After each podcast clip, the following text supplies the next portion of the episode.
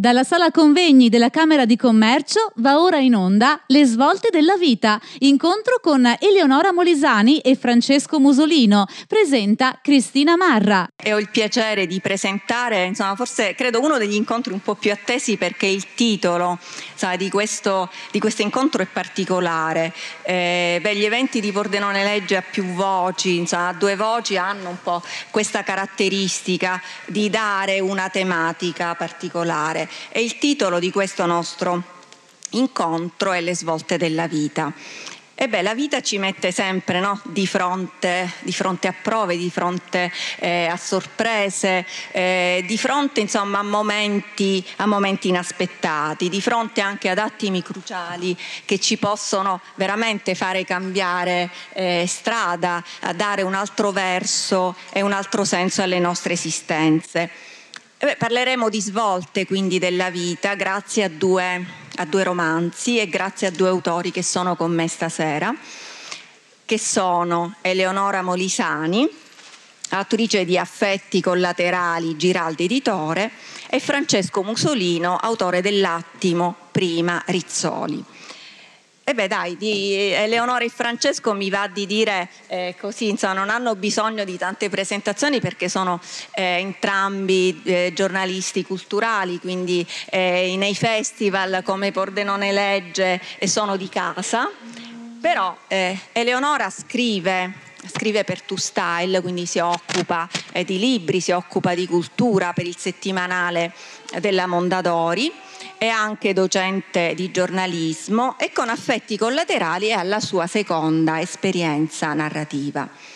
Francesco Musolino, sempre di libri, si occupa di libri, scrive, insomma, dei libri degli altri per testate online e per testate cartacee e insegna anche scrittura creativa. E l'attimo prima è il suo esordio eh, narrativo. Vi dicevo, le, le, svolte della vita, svolte della vita insomma sono tante, sono dovute a scelte volute, a scelte che magari ci arrivano no? addosso senza accorgercene, quindi scelte subite, ma possono essere eh, svolte dovute anche ad affetti perduti oppure a incontri inaspettati. E attraverso questi due romanzi indagheremo eh, un po' i mondi che i nostri due autori ci hanno voluto raccontare, le storie che ci hanno eh, voluto narrare, perché sono due romanzi mh, mm, apparentemente insomma, diversissimi dal punto di vista della struttura, della struttura narrativa, eh, dello stile, ma sono accomunati dalla volontà degli autori di raccontare storie di vita familiare, soprattutto di rapporti umani e di protagonisti, di personaggi fratturati, rotti dentro eh, dall'incomunicabilità, dai silenzi, dalle parole non dette.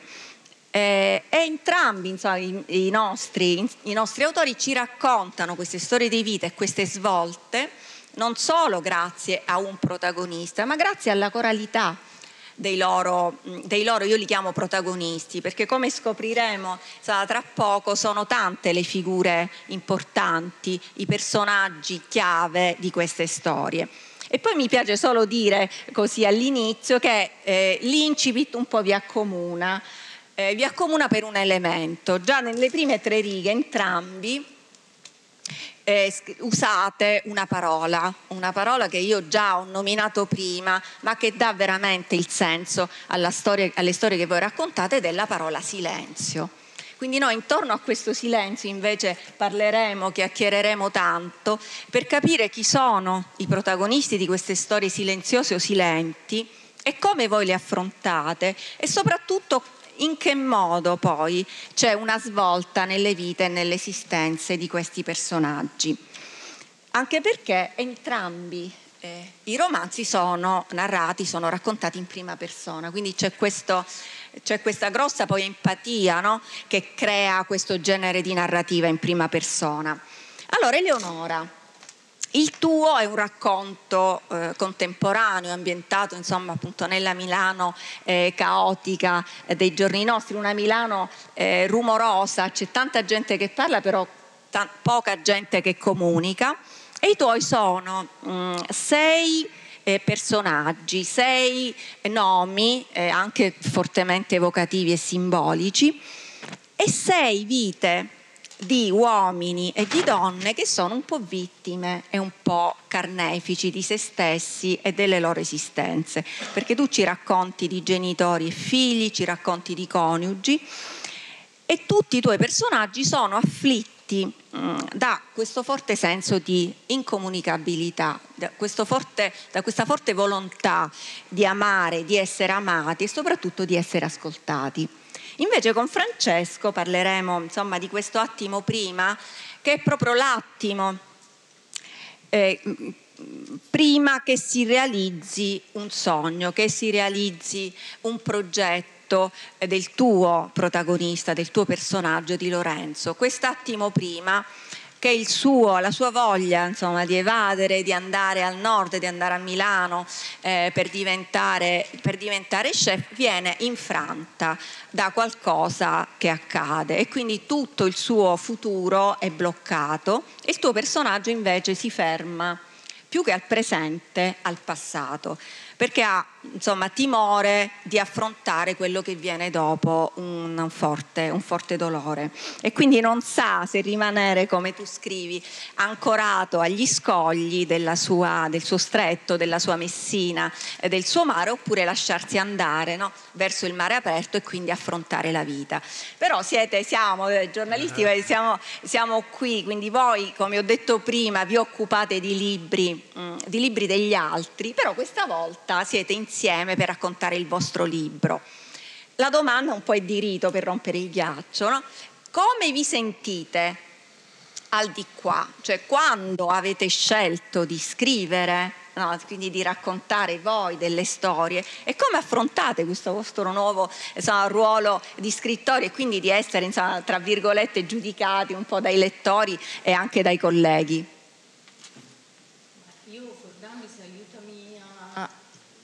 Così mi sentite? Si sente?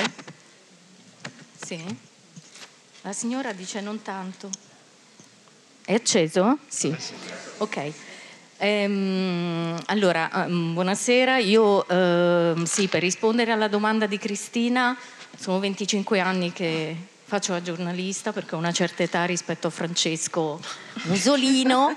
e, um, la, la, risposta è questa. Io mi sento profondamente giornalista e mh, mm, ho uh, scelto quel lavoro come una missione. Il giornalista è un filtro, è una persona che uh, non è banalmente chi sa scrivere, ma è un cronista, un cronista del mondo, no? uno speleologo un po' del mondo mentre invece eh, lo scrittore, come dice Walter City, è più uno speleologo dell'io. No?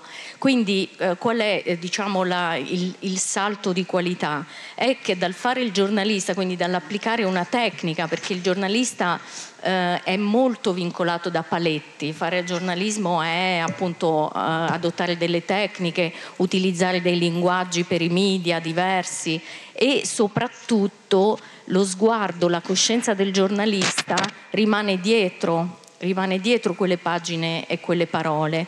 Invece l'atto di libertà per chi scrive, l'atto vero di libertà è quello di quando si può esprimere con la narrativa e quindi quando anche la coscienza dell'autore entra nel personaggio, no? quando ehm, eh, è, è, è, come ehm, diciamo, ehm, la, la, la, tua coscienza diventa la coscienza di quel personaggio, quindi la, ti puoi esprimere ecco, completamente eh, come persona.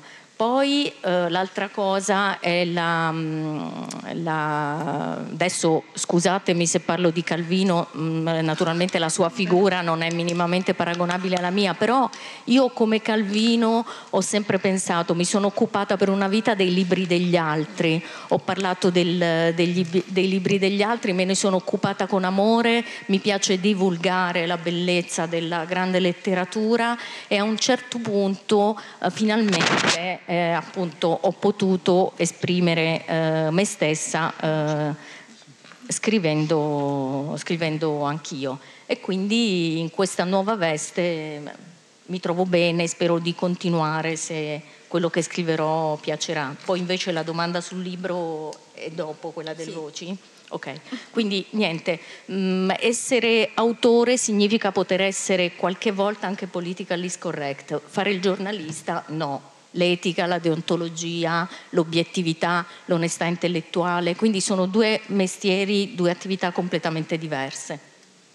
Allora, intanto buonasera a tutti, grazie di essere qui. Eh, sono contento, ringrazio la Fondazione Bordelone Legge e questo è un, un cerchio che si chiude.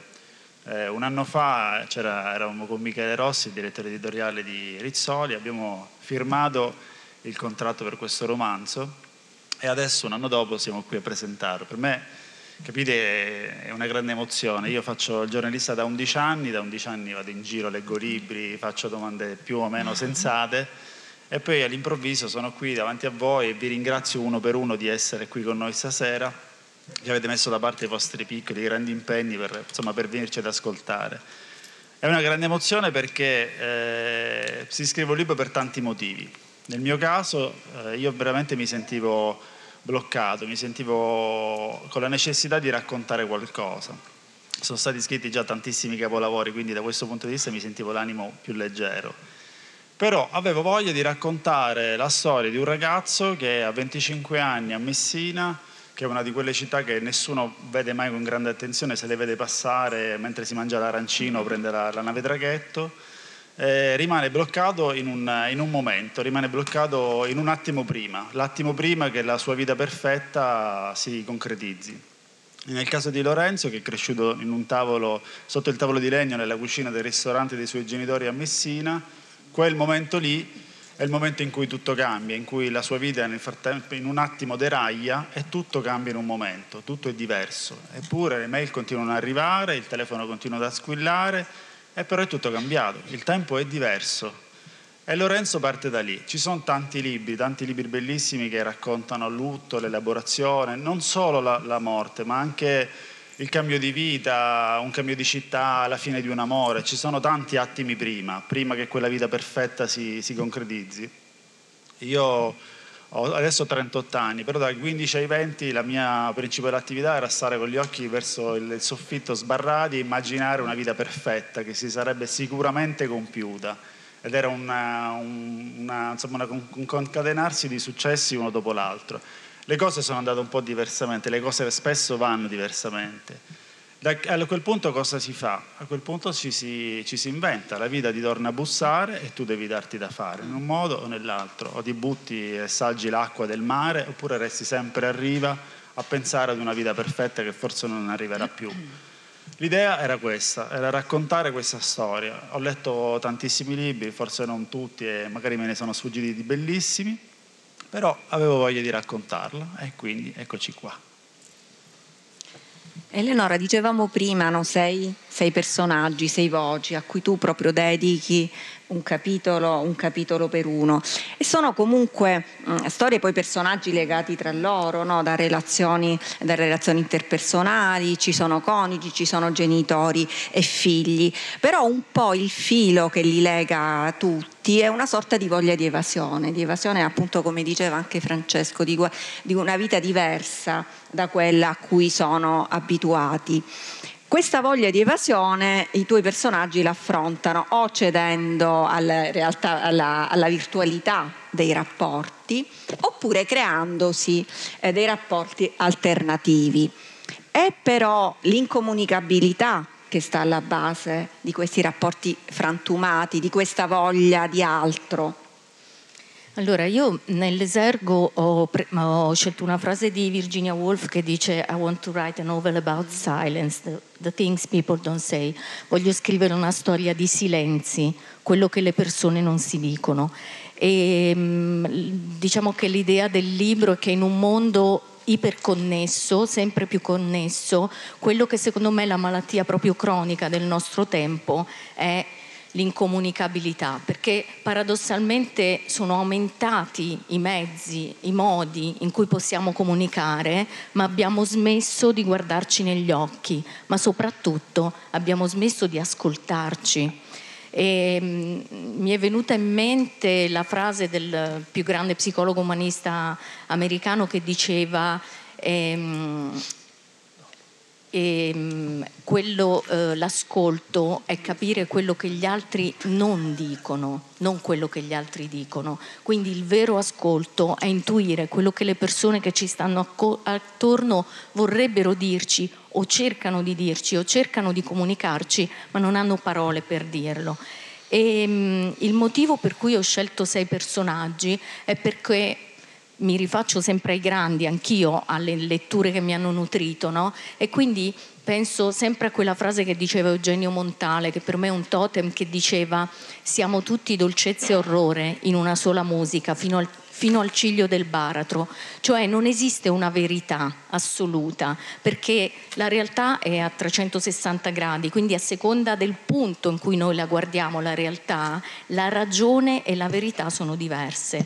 Allora io non ho voluto prendere una voce sola, ho voluto far parlare sei personaggi di una storia. I capitoli sono alternati eh, ci sono dei capitoli dove i personaggi parlano in prima persona e dei capitoli in cui il narratore dall'alto li racconta. Questo perché? Perché volevo che chi leggesse sviluppasse un'empatia per tutti e sei questi personaggi, anche per quelli che compiono i gesti più atroci, perfino per quello che il gesto, compirà il gesto estremo, quello che rovinerà la vita di tutti. Questo per far vedere che ognuno, ogni essere umano è capace di qualsiasi tipo di gesto a seconda delle circostanze.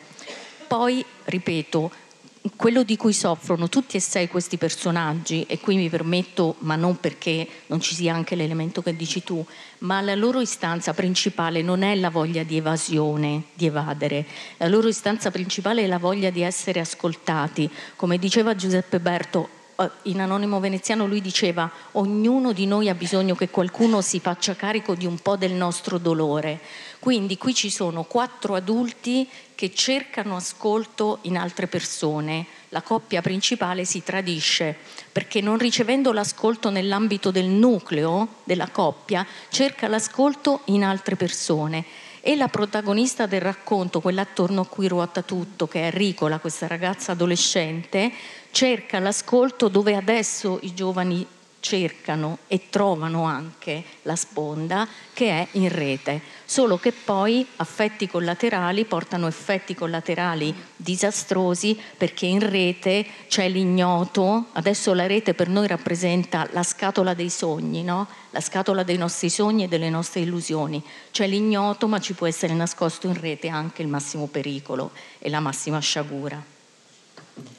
Francesco, nel tuo romanzo invece l'altrove No, il viaggio è proposto da Lorenzo ai suoi clienti perché Lorenzo lavora in un'agenzia di viaggi e ha trovato una formula anche insomma, particolare per attirare gente e farla partire insomma, in luoghi lontani, soprattutto anche lontani dalle, dalle urla molto spesso create, create, dai bambini. Per se stesso invece Lorenzo sceglie proprio la staticità, il rimanere fisso eh, nella sua messina, il non volersi spostare. Però in realtà lui un viaggio lo compie, eh, credo che sia un viaggio dentro se stesso, quindi il tuo può essere anche letto come una sorta di romanzo di formazione al dolore, ma anche alla vita matura. Sì, sì. Allora, il, io tenevo molto a un un intento, che non fosse un libro di caduta, che non fosse mm. un libro buio, che non fosse un libro di zone d'ombra. La caduta già c'è stata, adesso magari abbiamo la possibilità di leggere l'incipit. Questo è un libro di, di risalita, di ritorno alla luce. Lorenzo, ve l'abbiamo detto, Lorenzo ve l'ho detto è, stava aspettando quest'attimo prima per questa vita perfetta e tutto cambia in un momento, tutto deraglia. Allora lui finisce paradossalmente in un'agenzia di viaggi, lui che non ha mai lasciato la Sicilia, lui che non ha mai cucinato, lui che è molto cerebrale, finisce in un'agenzia di viaggi e manda la gente in giro per la Sicilia si inventa un pacchetto di viaggi che si chiama Keep Calm and Travel, un viaggi per adulti, senza asterisco ovviamente, e questo, con questo obiettivo spedisce in giro per, la, per, il mondo con delle offerte molto particolari degli adulti che sostanzialmente sono stufi, sono stufi di trovarsi accanto al bambino nel ristorante stellato con un Pig a tutto volume, sono stufi di, avere, insomma, di dover fare viaggi con calci contro il sedile. Non è una cosa contro i bambini, perché i bambini vengono mandati a Gallipoli piuttosto che a St. Bart e gli adulti se ne vanno in una spalla Alpi a rilassarsi, quindi tutto un'operazione win-win, va bene così. E allora se la situazione è questa, il viaggio è, è considerato um, un modo per parlare anche del modo in cui noi pensiamo alla Sicilia. La Sicilia, nostra, nell'idea di, insomma, di, molti amici del, del, nord, del settentrione che, che, ho la fortuna di avere, è un'enorme e infinita piazzetta di vendicari dove ci sono gli anziani che si mangiano la granita al limone, passano le bellissime ragazze, il sole è sempre altissimo, il mare è sempre blu, la granita è sempre buona, ogni tanto c'è qualche morto di mafia e va bene così. La Sicilia è tante altre cose e in questo libro la Sicilia ha un ruolo fondamentale perché hanno un ruolo fondamentale tutti gli elementi femminili. La Sicilia è donna, è femmina, è spigolosa e anche crudele, lo sa anche essere, basta che si scuoda un attimo, per cui si risvegli l'Etna e tutti i nostri progetti vanno a farsi benedire. E in un certo senso va bene così, ci diamo a volte troppa importanza. Questo libro voleva essere un viaggio non voleva essere un, un, libro che fosse troppo ombelicale, troppo, no, a volte noi mettiamo troppo io, ci diamo troppa importanza e invece forse dovremmo capire che le cose accadono. Ma il discorso è, il discorso è quando l'attimo prima passa, tu che cosa fai? Come ti rimetti in modo? Se noi abbracciamo l'idea che siamo frangibili, che ci possiamo rompere, cadere a terra e rompere, da quel momento in poi possiamo ricominciare a vivere. Solo quando ci rompiamo capiamo di che cosa siamo fatti.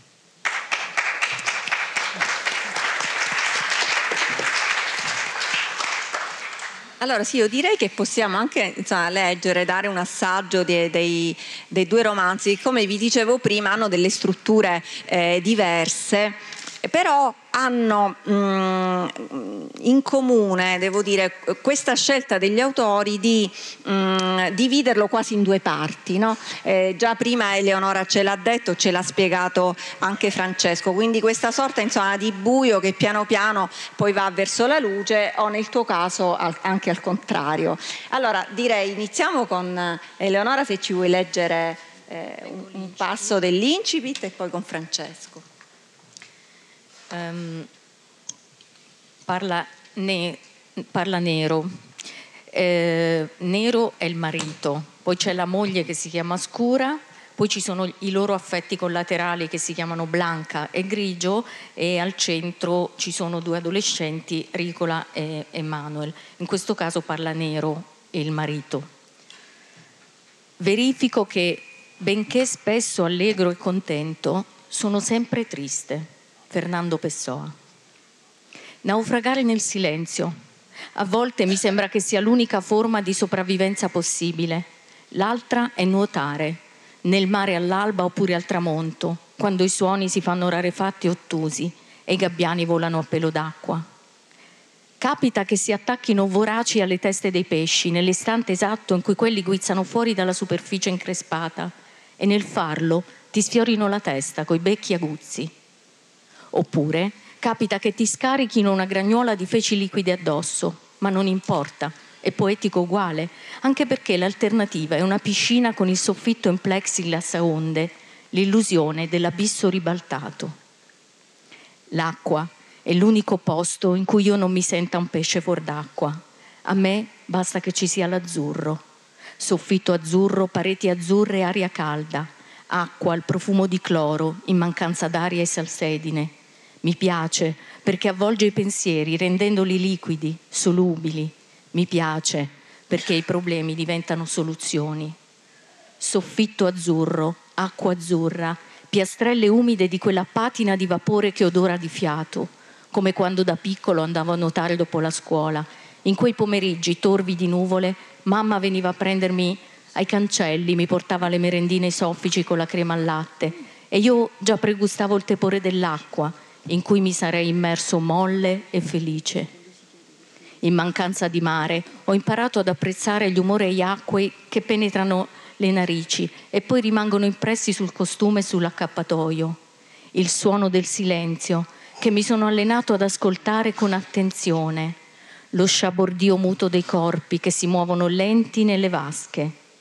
Da piccolo, nuotando, dimenticavo che alla partita di calcetto i miei compagni mi lasciavano sempre in panchina perché ero una schiappa, che nonno Nico era morto e io non avrei avuto più i suoi abbracci e le caramelle, che Paolo non mi invitava mai alla sua festa di compleanno insieme a tutti gli altri, che papà si era tagliato la gola davanti ai miei occhi.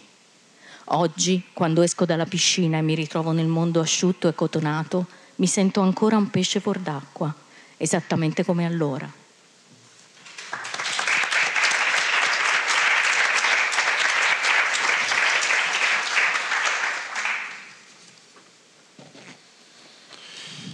Allora, una piccolissima premessa. Ehm, vi ho detto dell'attimo prima, eh, la sorella Elena rientra dal, precipitosamente ovviamente da, da, Kyoto, quindi dall'altra parte del mondo, e porta con sé un, tutto un altro modo di, di vedere la vita, di, insomma, di, parlare del dolore, di concepire l'assenza. E, e, la madre, un po' a sorpresa, Sara, un po' a sorpresa, sceglie di, di scappare, di scappare in un'isola nell'isola, a Lipari, e sembra insomma in un certo senso rifiutare tutto, rifiutare anche eh, il ricordo o, o l'assenza del padre, e in questo caso ovviamente del marito. Sì, ma io ed Elena che figli siamo stati? Che figliolo sono stato per te, papà? Ero come mi desideravi? Ti ho deluso delle volte? Sì, per forza. Ma quante? No, ci sono domande che non si possono porre e risposte che non possiamo udire. Ho un pensiero nella testa a tutte quelle cose che mi dovevi ancora insegnare, tirare con la stecca, fare le punture, cambiare la cartuccia della tua stilografica preferita. E adesso? E adesso che si fa? E intanto che questo pensiero mi torna in mente, fianco a fianco, faccio il giro della casa con Sara. Muto, non apro bocca, non fiato, non potrei dire una parola. Prendo la brezza del mare in faccia, spara da quassù, dal vento di maestrale insieme a rivoli di terra secca, di questo giardino incolto, di una ruvida bellezza selvaggia. Il cielo è color piombo, così diverso da quel cielo azzurro e infinito delle nostre estate perfette. Mentre infine entriamo in casa, le mattonelle di cotto chiaro si macchiano della pioggia che ci lasciamo alle spalle. Chiudiamo fuori il maltempo, non i cattivi pensieri. In quel momento preciso penso che chi nasce da genitori che si amano davvero, rischia che, sia, pro- che sia proprio quell'amore perfetto e invidiabile a escluderlo. Loro due, Leandro e Sara, io ed Elena, possibile? A che pensi? domanda mia madre. E io ho voglia di lasciarle l'incombenza di questo sospeso, i sensi di colpa per gli insegnamenti che non ho ricevuto e che non riceverò mai. Il biglietto di ritorno da Liberi per Messina nella mia tasca del giubbotto è per due, uno per me e uno per lei, ma non posso farlo. Scuoto la testa, faccio un piccolo sorriso minuscolo e non aggiungo una sola parola, mentre la pioggia batte sui vetri e cancella il panorama, lasciando a fior di labbra tutte le frasi che non abbiamo la forza di pronunciare.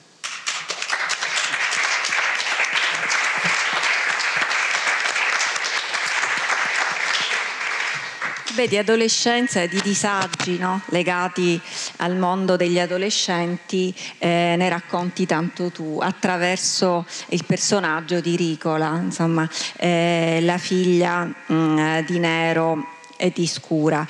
Una ragazza che appunto cerca, cerca l'ascolto e il suo è un po', eh, mi piace definirlo un urlo muto perché lei si rivolge eh, eh, al web, si rivolge a una realtà eh, virtuale per essere ascoltata.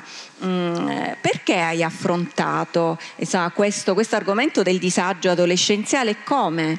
Ti sei documentato per raccontare in quella maniera, anche con quella formula no? stilistica particolare, il disagio di una ragazza come Ricola e come purtroppo ce ne stanno tante nella nostra società.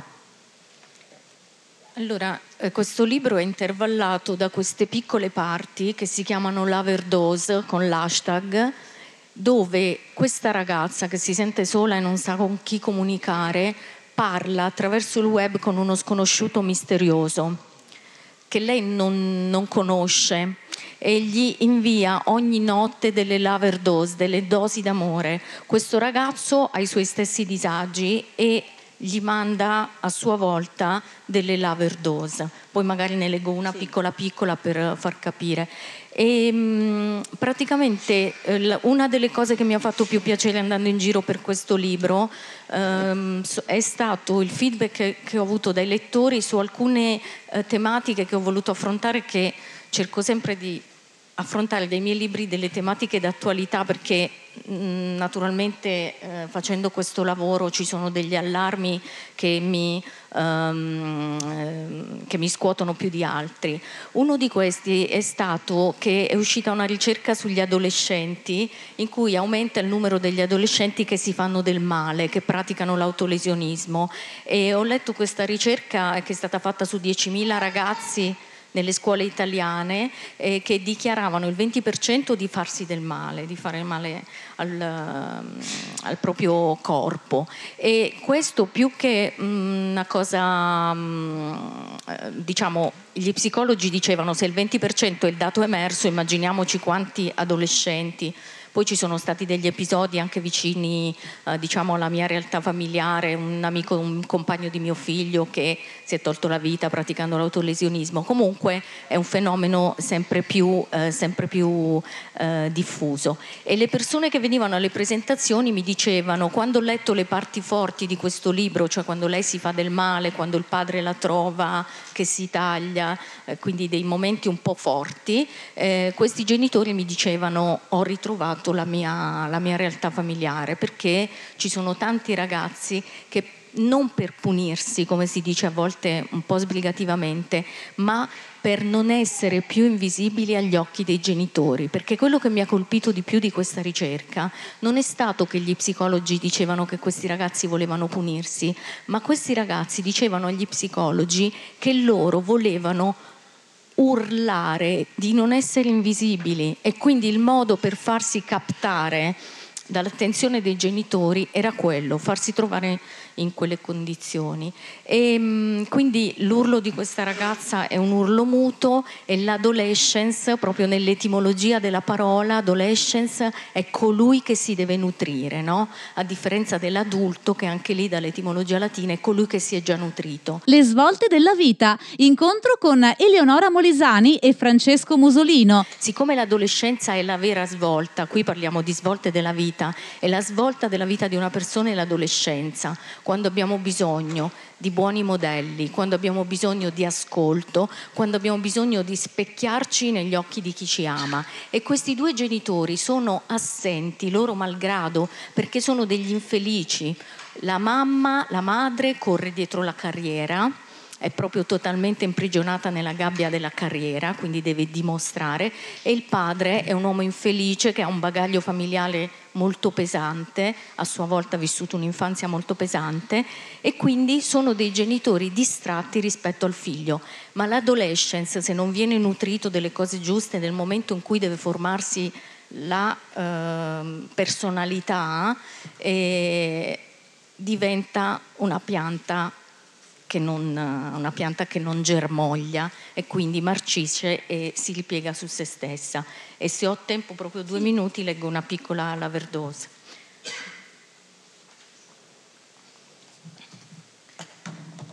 Ciao Momo, stanotte mi avvalgo del diritto all'immaginazione. Ti penso a mia immagine e somiglianza. Ti abbraccio, Momo. È tardi, lo so, o è presto, sono le due del mattino, fai tu, ma la mia laverdosa te la becchi lo stesso questo è potente, sai? Teniamoci stretti, che c'è vento forte, addentiamoci, annodiamo i nostri pensieri finché incontrandoci forse non ci deluneremo l'un l'altro. Ora che ancora abbiamo tempo e spazio per tenerci stretti da lontano, voglio esplorare le tue virgole, i tuoi avverbi, i punti esclamativi, quelli interrogativi, perdermi nella tua sintassi, dimenticare la consecutio temporum. Allacciamo i nostri destini, no, Momo, nodi da marinai finché tira questo vento forte. Amico mio, oggi niente sacri tagli per me. Non mi sono tagliata per paura che squillasse il telefono o arrivasse un messaggio di papà e magari io ero in bagno a tagliarmi la pelle e non lo sentivo. Ora vado, amico mio, cerco di riposare un po'.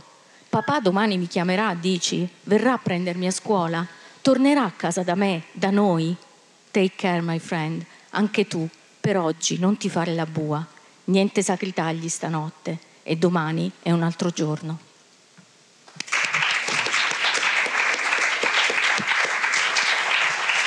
Eh, Francesco, invece la, insomma, l'adolescenza di, di Lorenzo, della sorella Elena, è stata insomma, felice, sono cresciuti eh, sotto, tavolo, sotto, un tavolo particolare, sotto il tavolo eh, della, della cucina del, del, ristorante di famiglia, quindi sotto quel tavolo hanno usato tanti sapori che hanno poi fatto parte poi della loro anche vita futura, che si sono tenuti e trattenuti dentro.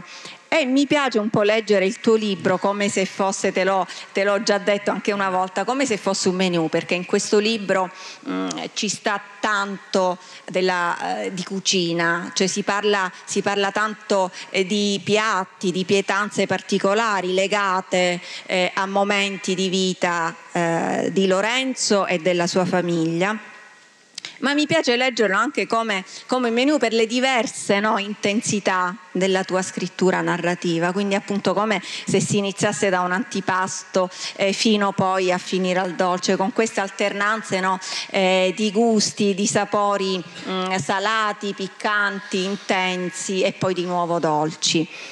Il cibo per te eh, cioè è, è, memoria, cioè è importante eh, raccontarlo perché parte dell'esistenza di, eh, di Lorenzo. E, ehm, e, secondo te insomma i, mh, mm, eh, i, ricordi possono essere considerati anche un po' degli ingredienti no? poi di una ricetta per, che poi faccia parte di un libro prezioso come questo tuo? Sì, grazie. Allora, ehm, siamo tanti in questa sala pensate, andate indietro con la memoria, pensate ai vostri pranzi domenicali. Uh, o, o, il momento insomma, in cui c'è un comfort food tornato da un viaggio e vostra mamma, il vostro compagno eh, prepara qualcosa per voi, si prende cura di voi, vi mette qualcosa nel piatto e, e insomma vi accoglie a casa. Eh, ma nel momento in cui questa persona, pensate magari a vostra nonna, insomma, al vostro papà, eh, in quel momento in cui questa persona non c'è più, un po' la voglia di mangiare quel piatto, uno spezzatino di patate nel caso di Lorenzo, che era il, il piatto delle loro grandi tradizioni familiari, viene meno perché abbiamo paura che ripescando quei, quei sapori, ripescando quelle, quel piatto, ripescando quel, quell'aroma che scavalca la ragione e arriva diretto al cuore, saltare, facciano saltare tutti i grimaldelli, tutte le nostre zone di, insomma, di, di protezione, nostro, lo stato di cuscinetta attorno al nostro cuore salta in un momento e ci ritroviamo a piangere. Piangiamo di gioia perché è quel momento in cui siamo di nuovo lì, siamo di nuovo nel momento, siamo di nuovo a tavola. E d'altra parte ricordare fa sempre male allora Lorenzo è in questo stato di mezzo, ha paura di dimenticare il colore degli occhi di suo papà, ogni tanto deve tornare nell'altra stanza e vedere se, se sono verde bosco o se sono verde mare. E d'altra parte vorrebbe potersi liberare di tutte le zavorre e ricominciare da zero. Ma ricominciare da zero è possibile? E allora eh, lui che è cresciuto sotto questo tavolo di, in cucina, nella cucina del ristorante dei suoi genitori, ogni tanto alzava una mano, rubava un tortello e se lo lasciava sciogliere sulle, sulle labbra, sulla bocca. E quindi la sua infanzia un po' era, era una, l'uovo, la farina e l'amore che si scioglievano dentro di lui. Improvvisamente quando passa questo attimo decide di mettere da parte tutto questo cibo con cui è cresciuto e insomma, che ha portato dentro di sé e si rifugia in un cibo che non stuzzica la, sua, la, sua, la grammatica emotiva del gusto e quindi si rifugia in eh, astruse, insalate da, da, gourmet, ananas, sedano, rapanelli, cose mm. stravaganti che però sono nei libri di cucina e anche raccontano un modo un po' stravagante di approcciarci al cibo sempre per stupirci. E, ehm, rifugiarci dal cibo è un tema che a me piace moltissimo. Anche io sono molto cerebrale, anche a me piace molto capire che cosa c'è dietro il cibo però fondamentalmente c'è sempre l'amore dentro le cose e in ogni piatto c'è sempre un ricordo di morte. La morte e il cibo vanno una appresso all'altra. Questo significa che il cibo noi lo dobbiamo sempre onorare e dobbiamo sempre avere cura di quello che mettiamo nel piatto per gli altri. Vi racconto questo perché vorrei anch'io regalarvi un pezzettino di, di, di lettura eh, perché il cibo è anche materialità, è anche il contatto con cui noi adesso andiamo nei supermercati, è tutto incelofanato perfettamente per uno magari, però c'è una, mentre Lorenzo è cresciuto con la macchina piena di broccoli che, suo, che sua madre andava a prendere al, al mercato, per cui sembrava di andare un po' a corteggiare le donne mentre insomma sembravi di essere nel bosco. C'è anche una parte positiva del rapporto col cibo e il cibo è anche fortemente legato all'eros. In questa scena c'è Lorenzo che si trova in cucina con, con, Sveva. Sveva è una ragazza che arriva un po' più avanti e serve a, anche questo a stanarlo, stanarlo dalle sue comfort zone. Passo la mano sulle creste dei broccoli romani, sulla buccia delle patate ratte ancora sporche di terra, sulle coste di sedano umide, sfioro gli spanicini a ciuffi, verdi e scuri come un bosco d'autunno. Le cassette di legno dal mercato sono piene di primizie. Assiepati Assepati in una cassettina, stretti l'uno accanto all'altro, lascio che le barbe dei carciofi mi pungano il palmo della mano. Innamorarsi in cucina era scritto nel mio destino. Del resto, seduzione e cibo camminano in coppia dalla notte dei tempi, ma non sono mai esenti dal rischio. Lo racconta anche il colorito mondo del mito ellenico. La ninfa Cinara era una fanciulla orgogliosa con capelli del colore delle cenere e bellissimi occhi verdi con sfumature viola. La sua colpa fu quella di rifiutare ripetuti tentativi di seduzione di Zeus e così, per punizione, lui la trasformò proprio in un carciofo, in un vegetale dal sapore terroso, un frutto della terra che nasconde e protegge con le proprie spine un cuore tenerissimo dal calore viola. Sveva mi guarda, aspetta che sia io a parlare, a prendere una posizione, scogli o mare aperto sta sbucciando dei fichi d'India, chissà, magari sono quelli che qualche mese prima erano coperti dalla neve e alle pendici dell'Etna. Ancora una volta mi concentro sulle sue mani, mi lascio ipnotizzare dai gesti, dal modo in cui tocca il cibo. Non voglio pensare ad altro, mi avvicino. Incide le estremità del figo d'India, fa una croce profonda sulla buccia, aprendola al libro, rivelando una polpa ora bianca, ora arancione, ora rossa. L'ultimo lo taglia in due, una metà per sé e l'altra metà per me. Mi imbocca. Talvolta ci appigliamo alle parole, cerchiamo punti deboli, tendiamo tranelli per avere il sopravvento, ma prendersi cura di una persona, nutrirla, darle sostanza e conforto, non è forse il gesto d'amore più puro?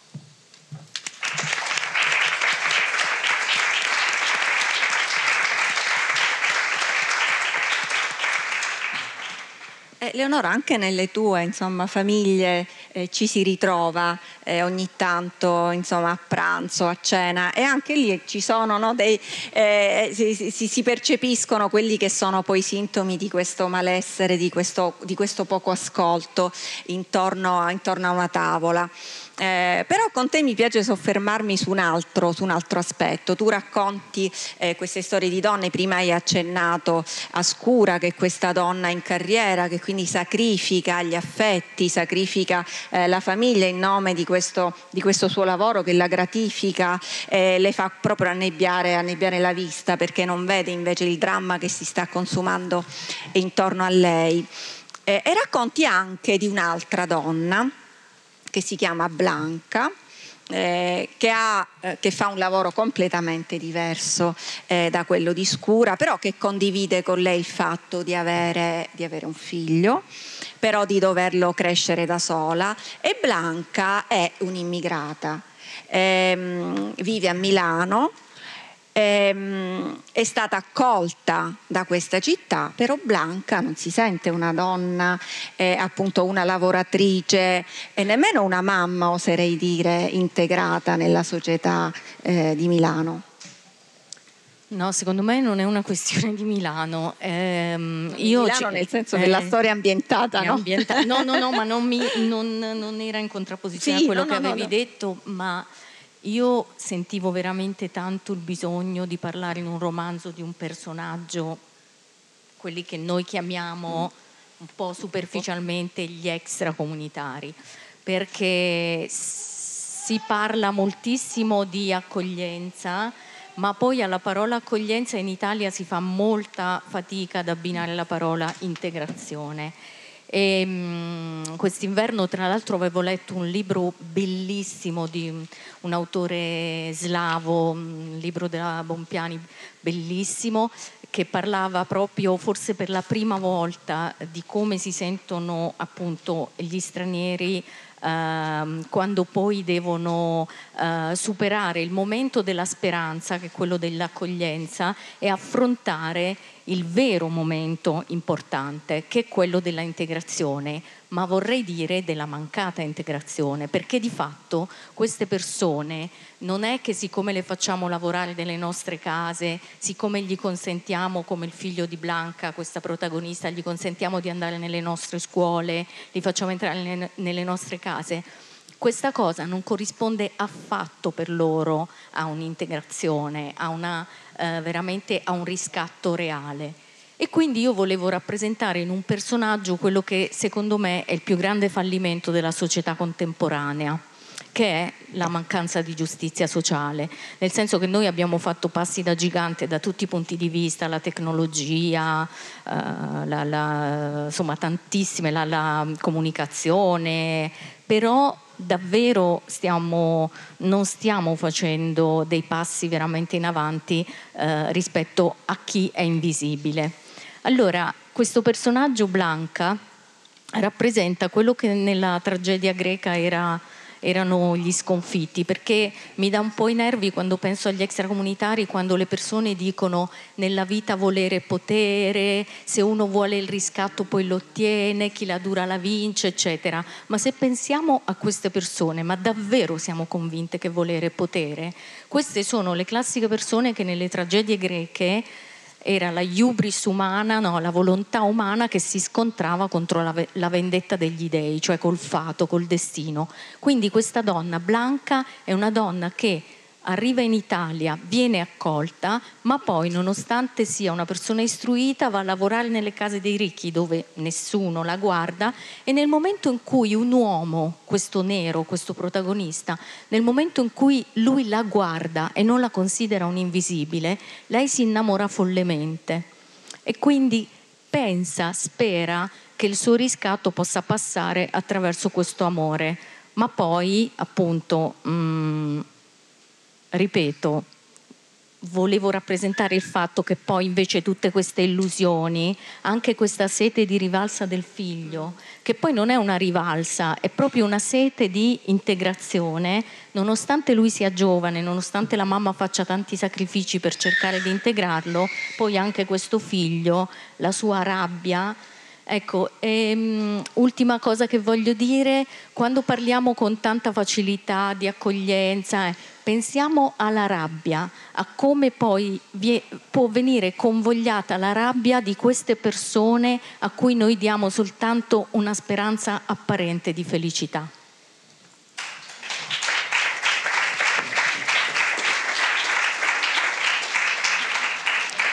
Eh, Francesco, anche insomma, nel tuo romanzo c'è pure un personaggio insomma, extracomunitario che però eh, poi insomma, sente il bisogno di tornare eh, nella sua terra e anche insomma, Lorenzo eh, pensa eh, di, di, emigrare, di andare al nord per realizzare quello che è il suo sogno, però mi piace concentrarmi ancora di più su Lorenzo perché Lorenzo anche in questo suo sogno, no?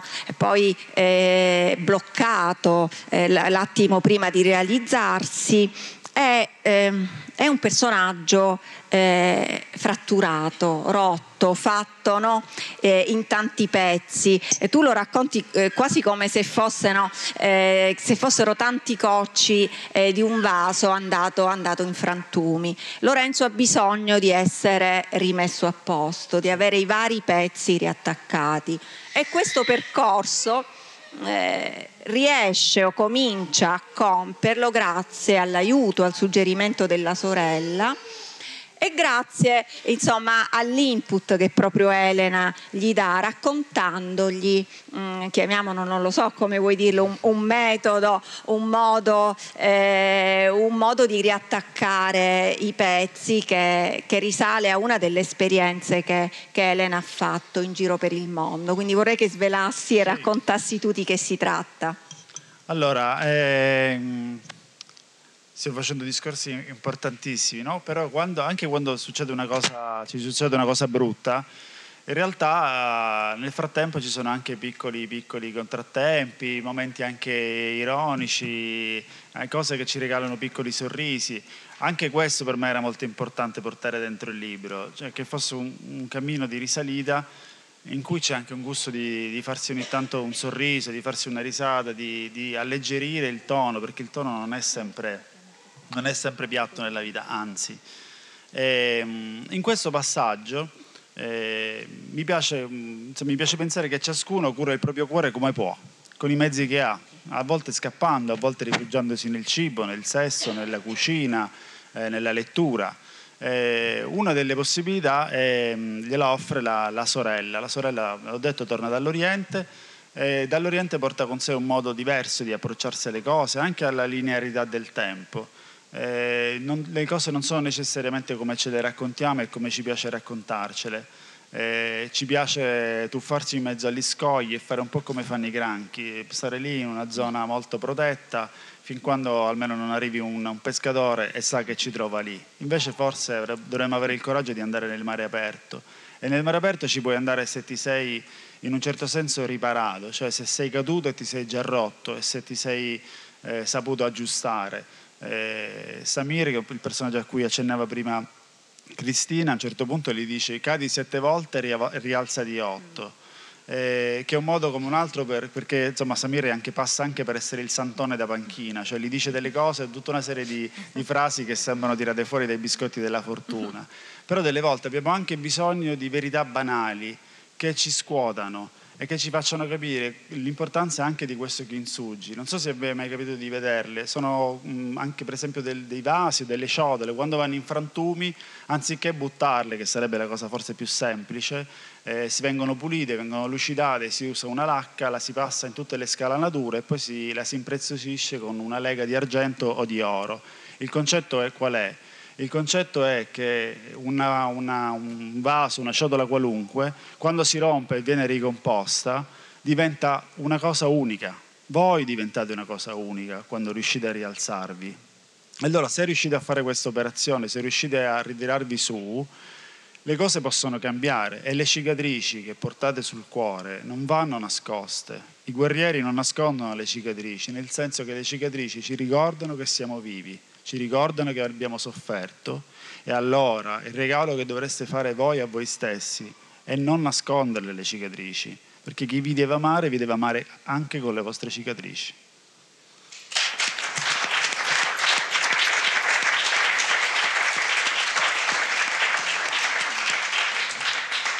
Allora, Eleonora, le svolte, svolte della vita, abbiamo raccontato un po' no? Cosa succede, eh, succede prima e poi insomma, accenneremo a quello che succede dopo, perché in entrambi appunto i romanzi ci sono questi, questi due momenti. Però nel tuo, eh, cioè il prima, è inteso come, come in passato, cioè i tuoi, i tuoi, personaggi hanno alle spalle un passato eh, doloroso, un passato che li ha afflitti e che continua ad essere eh, invadente, invasivo anche nelle loro scelte presenti. Ehm, mh, mm, mi trovo molto, poi vedo che ci sono tante similitudini sì. con il, perché anche il discorso del ripararsi è esattamente eh, sì, nel senso che um, io, scusate se cito sempre i grandi, però secondo me i grandi hanno già detto tutto, no? E quindi noi adesso sì lo diciamo con parole nuove, però in definitiva è stato già detto tutto. E, um, mi, mi, è rimasta impressa quando ho letto la biografia di Michelangelo Buonarroti questa frase che lui dice prima di morire che è mi pento di aver pensato così tanto alla mia arte e così poco alla mia anima.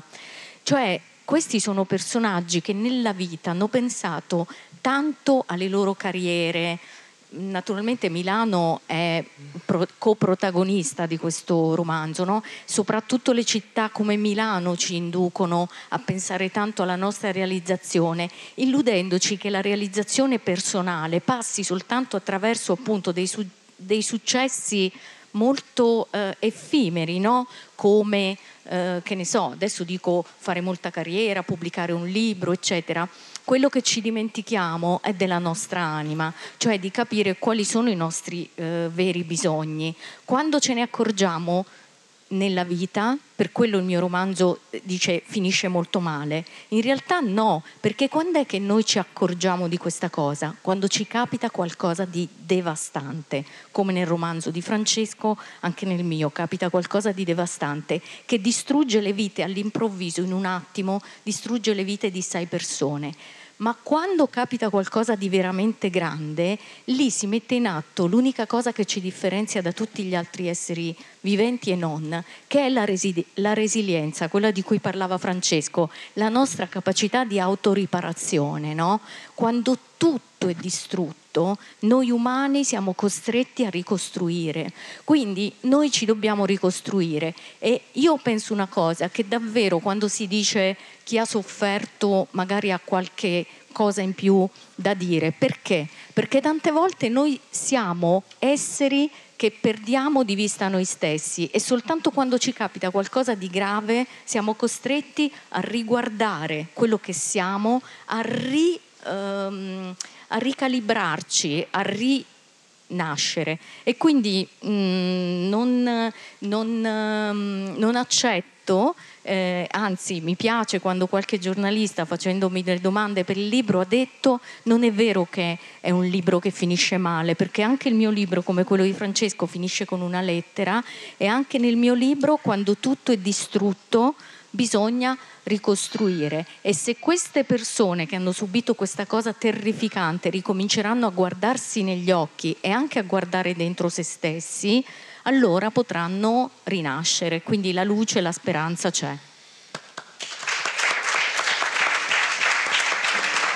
E mi permetto di aggiungere, ritrovarsi anche loro intorno a un tavolo a condividere, eh, a condividere ecco, con un brodino, con non, un brodino con, non con, non le con i succulenti. Però ecco, anche quello significa famiglia. Eh, beh, Francesco, nel tuo c'è, l'abbiamo detto, insomma, un prima e un dopo, un prima quella, quella domenica insomma, di settembre ehm, rotta, spezzata da questo urlo, da questo tonfo eh, e da questa musica, da, da, dal bolero che echeggia e che Lorenzo, abbiamo detto finora, un po' come, come, l'ha vissuto. Quindi questo prima di speranze, di sogni e di progetti è un dopo fatto solo di ricordi mm-hmm. e mh, mm, anche di, di, rifugi, perché eh, Lorenzo in un certo senso non vive la sua vita, ma si rifugia nella vita degli altri e lo fa alzando lo sguardo sì. e guardando cosa. Allora, ehm vi ho detto che la, l'attimo prima è già passato, nel senso che eh, l'inizio del libro è un, è un, un incipit alla, alla, lettura, un invito alla lettura che si rivolge direttamente al lettore. Quindi noi sappiamo che la notte è passata eh, e per questo è una, un ritorno alla luce. Quindi ok, è successo, però si sta tirando fuori. Per tirarsi fuori lui fa una, una, cosa che faccio anch'io in tutte le città. Eh, mi piace passeggiare, camminare per le, per le, vie, perdermi anche un po' serenamente, tanto alla fine c'è sempre Google Maps. Perderti confermo. sì. Perdermi eh, e stare con gli occhi alzati e guardare nelle finestre degli altri. In questo, in questo libro ci sono 5-10 case fra, sostanzialmente fra Milano e Roma, sono tutte belle geolocalizzate con attenzione eh, mentre lui ci passa o gli mandano queste foto, lui quasi in maniera ipnotica continua a guardare, a scorrere queste foto per perdersi in quelle vite, per immaginare vite diverse, per immaginare che luce c'è in quella stanza e chi ci abita, chi si mette su quel divano. Ma non è una cosa morbosa, attenzione, è una cosa di, per concedersi una, un, un, exit strategy, una, un divagare eh, allora lui vede uno scorcio di libreria, una tenda che si muove e gli piace pensare che possa esserci sopra il Barcallisto a Roma una giovane coppia immigrata oppure una coppia di, di ragazze che si amano e che stanno costruendo il loro futuro. È un modo per eh, pensare ad altri possibili inizi, per allenare la mente a ricominciare. E, e in queste possibilità lui insomma, si, si regala una, una fuga dolce. È una cosa che, che mi piace fare è questa, e insieme eh, portare con me questi piccoli, questi piccoli passaggi diversi, di vite diverse e ricominciare da lì a sorridere. No? E quindi è bello perché tu poi ci passeggi E ti piacerebbe fondamentalmente che qualcuno ti guardasse dal basso, dall'alto verso il basso e ti dicesse vieni, vieni su. Noi facciamo un sacco di foto sui panorami, diciamo sono qui, eccomi, ci, ci geolocalizziamo sulle spiagge a Capalbio, dove, dov'è? Ma non parliamo mai, non guardiamo mai in alto, non guardiamo mai cosa succede nelle finestre, nelle, nelle case degli altri, nelle vostre case. E forse ci dovremmo ricordare anche questo che le vite degli altri sono importanti, come sono importanti le nostre. E forse delle volte scambiarci posti ci aiuterebbe a capire che le priorità non sono sempre importanti come ci piace pensare a noi.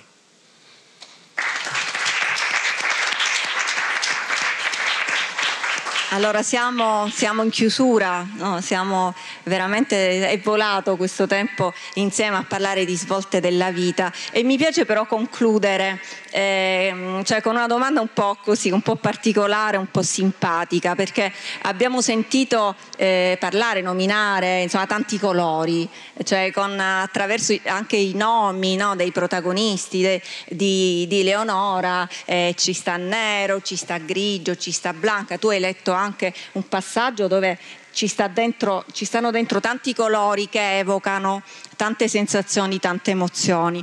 La stessa cosa vale anche per Francesco, cioè il colore del mare, eh, i colori de, di alcuni panorami di cui tu racconti, anche i colori eh, dei cibi, no? il rosso, il verde.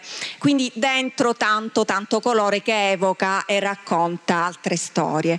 Eh, quest'anno Pordenone Legge per i suoi vent'anni ha scelto eh, un animale particolare che è il camaleonte. Il camaleonte insomma, che cambia colori, mio, oserei dire che ne fa eh, di tutti i colori. Eh, la mia domanda finale per concludere è questa quanto vi siete sentite, vi sentite scrittori camaleontici, nel senso di riuscire no? a raccontare con tante sfumature eh, le storie eh, e anche a metterci dentro tanti colori, perché poi nei vostri due racconti ci sta il nero, perché sono anche delle storie forti, delle storie nere, ci sta anche il giallo nel senso no, anche di, di intrigo, no? eh, di indagine eh, soprattutto, e ci sta anche insomma il bianco che poi è il colore insomma, della speranza speranza e l'azzurro del futuro. Eh, qual è la domanda? Quanto vi sentite scrittori, cioè camaleontici, in questo senso ehm, un po' del gioco no? di parole tra i colori e, e, scrivere attraverso i colori anche i sentimenti e le storie. Allora, eh, eh, sposto, mi sposto un attimino e sposto il camaleontico più che sui colori ehm, lo sposto sul, sul, linguaggio, cioè io mi sento uno scrittore, diciamo un autore, non mi piace il, il termine scrittore, mh, mm, eh, siamo tutti scriventi appunto, però eh, autore, mi sento un autore camaleontico per quanto riguarda eh, la mia eh, voglia proprio di esplorare i generi, no? qui c- mm, anche in questo caso c'è una mia poesia ma poi eh, mi è piaciuto in questi anni anche esprimermi attraverso attraverso il racconto, eh, esprimermi attraverso la lirica, mi piace esplorare anche mh, mm, la, sulla struttura, sui generi. Adesso la prossima cosa che, mm, che farò appunto ehm, è una cosa proprio totalmente diversa anche come. Quindi mi sento camaleontica perché mi piace mh, mm, la parola, utilizzarla, fa, faccio anche molti aforismi, insomma molti mi dicono che addirittura qualcuno, non so se è una parolaccia o è un complimento, mi ha detto sei un insta poet, quindi non lo so se è un complimento o un insulto, però mi piace ecco, eh, utilizzare la parola come un funambolo. Eh. Qualcuno una volta mi ha detto sei un funambolo della parola e io l'ho trovato un complimento molto bello, essere un funambolo della parola. Dai, a Pordenone sei anche un po' camaleonte, dai. Camaleonte perché mi sono vestita come il, come il camaleonte. Senti, io mi, mi piace pensare che, che, il cibo quando cuciniamo si trasforma, no? Le cose si trasformano con la fiamma, con l'amore, con, con i gesti che ci mettiamo ai fornelli, che vengono da, dal passato e che, che, guardano al futuro, dai canali YouTube a quello che ci insegna la mamma col, col mestolo di legno. Allora a me piacerebbe essere come la parte sbruciacchiata delle cotolette o la crosticina che, la, la crosticina che fa la, la, lasagna quando la lasci un po' troppo in forno. Mi piacerebbe essere saporito, saporito in quel modo. Delle volte però mi sento più simile alla pellicola che fa il latte quando la lasci in freddo. E quindi abbiamo un po' questo problema sono un po' camaleonte nel senso che delle volte faccio un po' schifo, ma vorrei essere, vorrei essere brillante.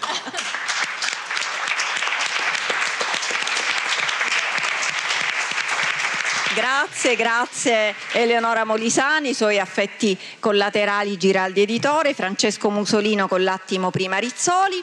Grazie a voi per essere intervenuti così, così numerosi. Gli scrittori comunque sono a vostra disposizione, penso per un, firma, per un firmacopie. Grazie. Posso ringraziare però prima volevo ringraziare Cristina perché quando mh, mm, vieni diciamo, eh, presentato e valorizzato da una persona che ha capito così bene i nostri lavori e poi in un modo veramente Uh, proprio da, come si dice, funambolo anche tu, hai riuscito a trovare tutti i collegamenti, cosa che apparentemente non era facile. Grazie. Grazie. grazie.